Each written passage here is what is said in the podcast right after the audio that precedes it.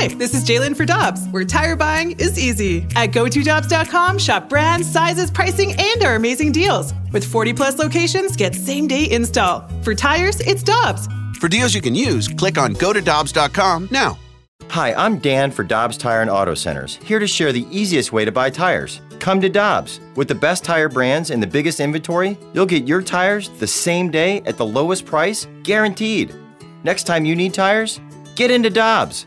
With Alex Ferrario, I'm Brandon Kiley. It's BK and Ferrario on 101 ESPN. And it's not every day that you get to talk to a player the likes of Willie Horton, who had a four time All Star career. He was a 1968 World Series champion. His number is now retired by the Detroit Tigers, and he joins us now via the Brown and Crouppen Celebrity Line. Willie, we sincerely appreciate the time today, my friend. How are you doing? I'm doing just fine. Well, we're thrilled to have you. Willie, I, I, wanted to reminisce a bit on your career because here right. in St. Louis, the 60s are revered as one of the, the prime eras of Cardinals baseball, and you were around, you were playing in that era. Can you tell our listeners that maybe are a little bit younger what it was like to be playing in Major League Baseball in the 1960s? Well, it was a great honor that I, through the, my career, I got to meet a lot of great not only ball players, great Hall of Famers, and uh, and uh, one of the guys that sent out of my mind one of y'all heroes in that town is Bob Gibson, and uh, and uh, in the game he pitched against us in that first game of the World Series, he was he was untouched. He was a, he would have beat anybody that day. And, and, Willie, I'm I'm sure you didn't get to see the Cardinals that much playing in Detroit at the time, but those can I can only imagine the battles that the, the, the Tigers and the Cardinals went through in the '60s. Because here in St. Louis, when you hear about the '60s teams, you think of Bob Gibson, you think of some legendary names.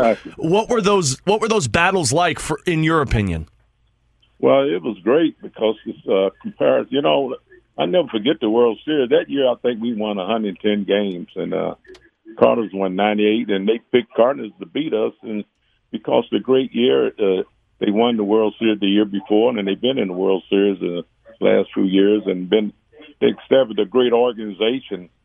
And uh, I had the pleasure to meeting great men like Red Schoendienst and them guys, and and and and uh, you know, just it, it was a great honor in that honor in that during that time that way baseball was, and you, I raised up. I was very fortunate. I I came up to big league. I was 19 years old, and, and I was very fortunate to be around people like Al Kaline, Gates Brown, Norm Cash, and taught me how to become a true profession is is important what you do off the field and what you do on the field, and that's what the Cardinals kind of set example for baseball during that era. Willie, I remember in 2015, Madison Bumgarner kind of became the story of the sport in the World Series, or 2014 rather, when he became the story because he pitched three games in the World Series. Bob mm-hmm. Gibson did that against you guys in 1968, where he started game one, I think it was four, and then again in game seven. What was it like to go up against Bob Gibson when he was out there on the mound and you're stepping into the box? What was that experience like? Well, it was a great experience for me because uh, I had experience with Bob Gibson back in spring training and uh, getting going to get his autograph, and, and uh, over in uh, we was in Lakeland, and I'll never forget in spring training the year before that I played over in I played a game over in Winter Haven against Boston, didn't have to make the trip, and the Tigers playing uh, St. Louis Cardinals, and Bob Gibson on pitch, and I I made the trip just to get his autograph, but uh, I waited for him a long time and and then he finally come through there and he's asked me, he was on my ball and he looked at me and said, what position you play? Outfield. And I ain't to say the words he said, but, uh, but that's the competitor he was during that era that, uh, and I'm glad I got to meet him after retirement because it was a fine young man. You know, all them years you hear about Bob Gibson this, Bob Gibson that, how bad he is. But Bob Gibson had a beautiful heart after I learned that after retirement. But uh, just facing him that game one and you know, he struck me out from the number 17 strikeout. And, uh, and I never forget that. I remember Tim McCarver said I grunted on the ground. I don't remember that, but, but I remember he struck me out. Now I know he had me. I know what he was going to do. He had me set up and knock me out with his slider, but and I found out later, and the ball stayed in on me, I, and I couldn't do nothing. And, uh, and I found out later, and after we retired, that uh, he worked on a pitch for a backup slider for Willie Mays and Hank Aaron, all them great hitters in the National League, and that's that's strange to hear a pitcher talk like that, and it kind of made me feel good because I know at the time that ball was supposed to have broke, and I might have hit it if it had broke, but uh, that's what a great pitcher he was. I remember Norm Cash coming back in that same game, and after the first time at the bat, he said, "Boy, this is going to be a short day today."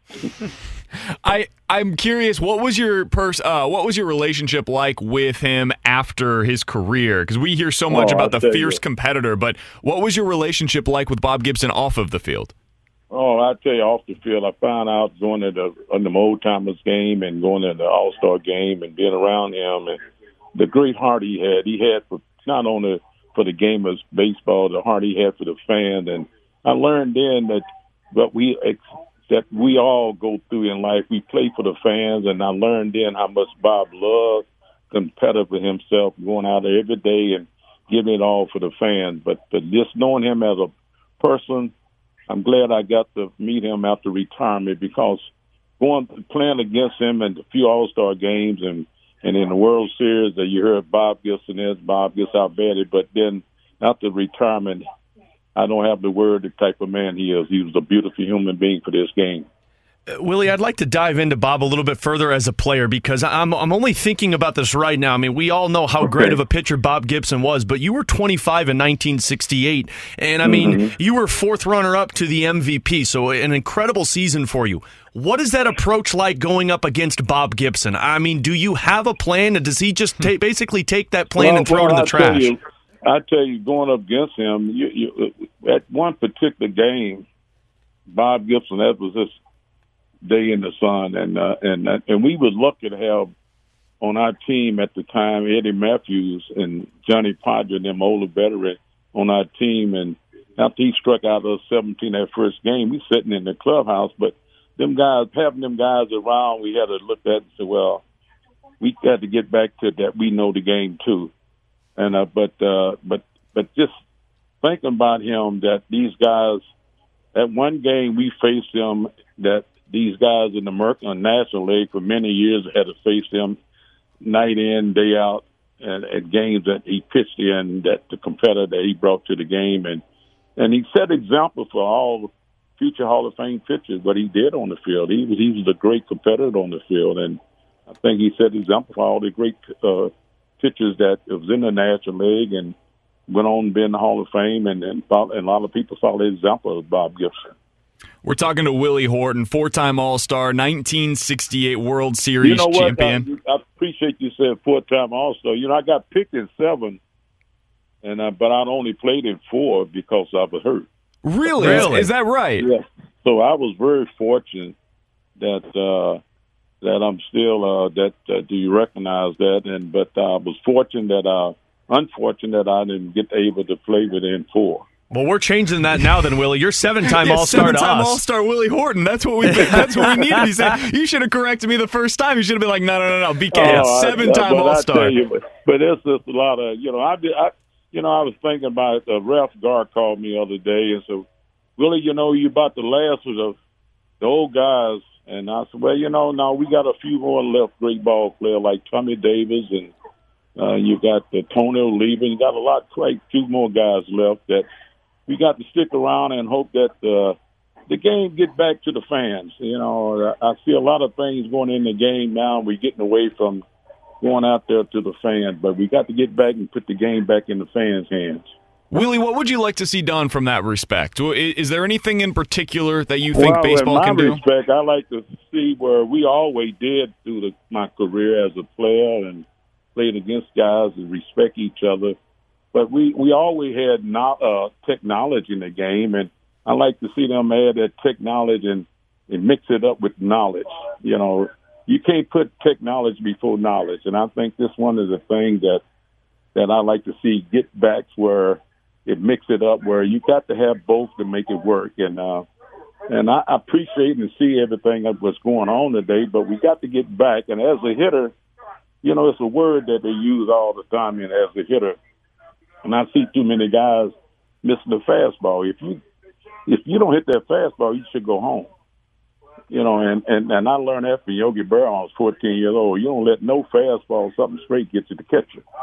And uh, but but I think it it, it, it the, I think one word is that line that they talk about, and what it is, line ain't nothing but contact, but contact we learn to go through the ball. If they would add the knowledge with the, uh, the technology with the knowledge, they understand what I'm talking about. Instead of going under the ball, you go through it. And uh, but that but that's come from a lot of. We got to get back, and I think to the respect of respecting pitchers out on the mound and learn how to approach the game and learn what what the game is about. That W. You know, Willie Horton. I was proud I could bunt and hit up, get hit the opposite way and try to win the game. Because it's all about playing as the W. And I, and as I go back and I I learned that from a young age. I've been fortunate around coaches from my little league, high school coach, and to professional coaches and managers I had.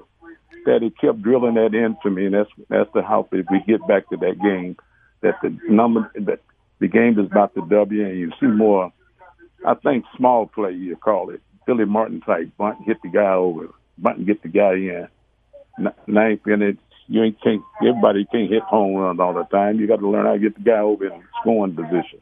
Uh, Willie, you do, uh, or you have been doing special advisor work with the Detroit Tigers and working with the front office. I'm just curious, where do you feel like that left the game, or why do you feel like that left the game? Because you're working with some of the players that are in the game now compared to obviously the, the game that you grew up in. Well, it, well, I think is what it is. I think a lot of players follow the direction what their coaches give them out of respect. First of all, you got a lot of good kids that you sign and come from good homes and stuff like that, and they respect me and try to do everything you tell them to do. I try to talk more with the coaches and and people who are in development department that to try to add to with their knowledge. Don't try to add to the kids' ability, which that their scouts saw. We got to get back to the knowledge what the scouts saw in that kid and add to his own ability. And everybody out there, and I think you don't change a person you add to his natural ability, and I think we need to get back to that. And that's what I said. Billy Martin, uh, Earl Weaver, and Charlie Dressen, and and and, and Casey Stengel take baseball. Willie, final question that I have for you, and thank you so much for yeah. the time today. What's your favorite baseball memory? When you look back, whether it be your career or uh, as a fan of the game, what's your favorite baseball memory? My first baseball memory when I pitch hit and hit my home run at Tiger Stadium, and my dad was in the bleachers, and uh, he got put in and the little. They got a little lockup cell when you get into it with people, and I guess uh, he was sitting out in the bleachers, and and um, I'm so happy I hit a home run one and tied the game. We won the game against Baltimore, and and we waiting after the game. I wanted to see Papa. And, and mama, my, me, my mom, and my sister was waiting for him, and I was, "Where's Papa?" And you know, you you didn't dare to ask your dad where he been. Here he come after all the lights off, and he comes said, "Let's go." And then I found out later from the ground crew what happened, and that's the hardest thing that I had with the Tiger organization. My dad would never sit down with a word of family that he loved sitting up in the bleachers. That's incredible. And, and do you remember what year that was? Was that was that your rookie year? I think that was in '63 when I came up. Wow, that's amazing. That's awesome. I came up in the '63. I think Gates Brown got hurt and Colavito got hurt, and I came up just before the end of the year. Wow, that's amazing, Willie. This has been an absolute pleasure. We got to do this oh. again sometime soon. The Tigers and Cardinals don't play too often, yeah. but we've got to find a way to sneak well, you back onto the show. Well, thanks to two great organizations. Tigers raised me. I played strikeout on the wall, and I was a kid raised up in the Jeffries Project but the Cardinals and what they set, for example, for the all baseball and the Tiger organization, uh, it, it, and we got other great organization. I had opportunity to go and coaching, uh, uh, coaching for George Steinbrenner and learn how smart a gen, uh, owner and general manager he was. But uh, I'm, I'm just very proud. I'm still around, and I'm a little slow, but I'm still around. And I hope the hardest thing this for me in the last year that uh, uh, I couldn't. I can't go in the clubhouse. I'm still on that major league rule with my age, and I hope they lift that so I can get them, so I can go in and be hand on with the young people. Well, Willie, we got to get you back out to the ballpark as soon as possible. I'm sure that that's got to be happening here pretty soon as things start opening up again. He's a seven-time All-Star, not a four-time All-Star. Seven. He was a 1968 World Series champion. We sincerely appreciate his time today. Willie, all the best. We'll talk with you again soon, my friend. Uh, thanks so much for spending some time with us today. Thank you, sir. Absolutely.